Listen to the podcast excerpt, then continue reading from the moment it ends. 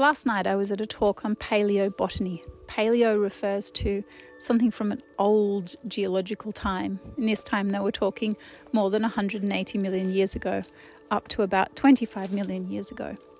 And how looking at the plants, both the fossils and the living plants in places like northern New South Wales, southeast Queensland and Tasmania have representatives of the lineages from those ancient plants. I also thought how Western science has relatively recently crystallised the idea of plate tectonics, and yet I recall the stories from the First Peoples of Australia and also elders in the US such as Grandmother Parisher of the Cherokee peoples, who've talked of the great turtle and the many plates on the turtle's back, and have stories of when the plates on the turtle came apart and moved around the beautiful water of the earth. And to know that there is so much wisdom in the ancient peoples that from a logical perspective we may say that we don't understand how it could possibly be known about plate tectonics at that time.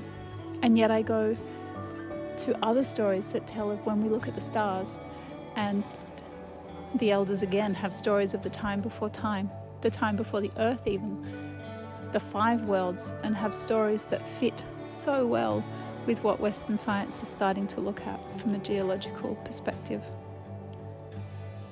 While I'm not here to attempt to persuade you or tell you or prove or even debate, I can say in my own beingness, having done the book way, having a science degree and first class honours, and done that level of investigation and inquiry in the true sense of science as being open to all information.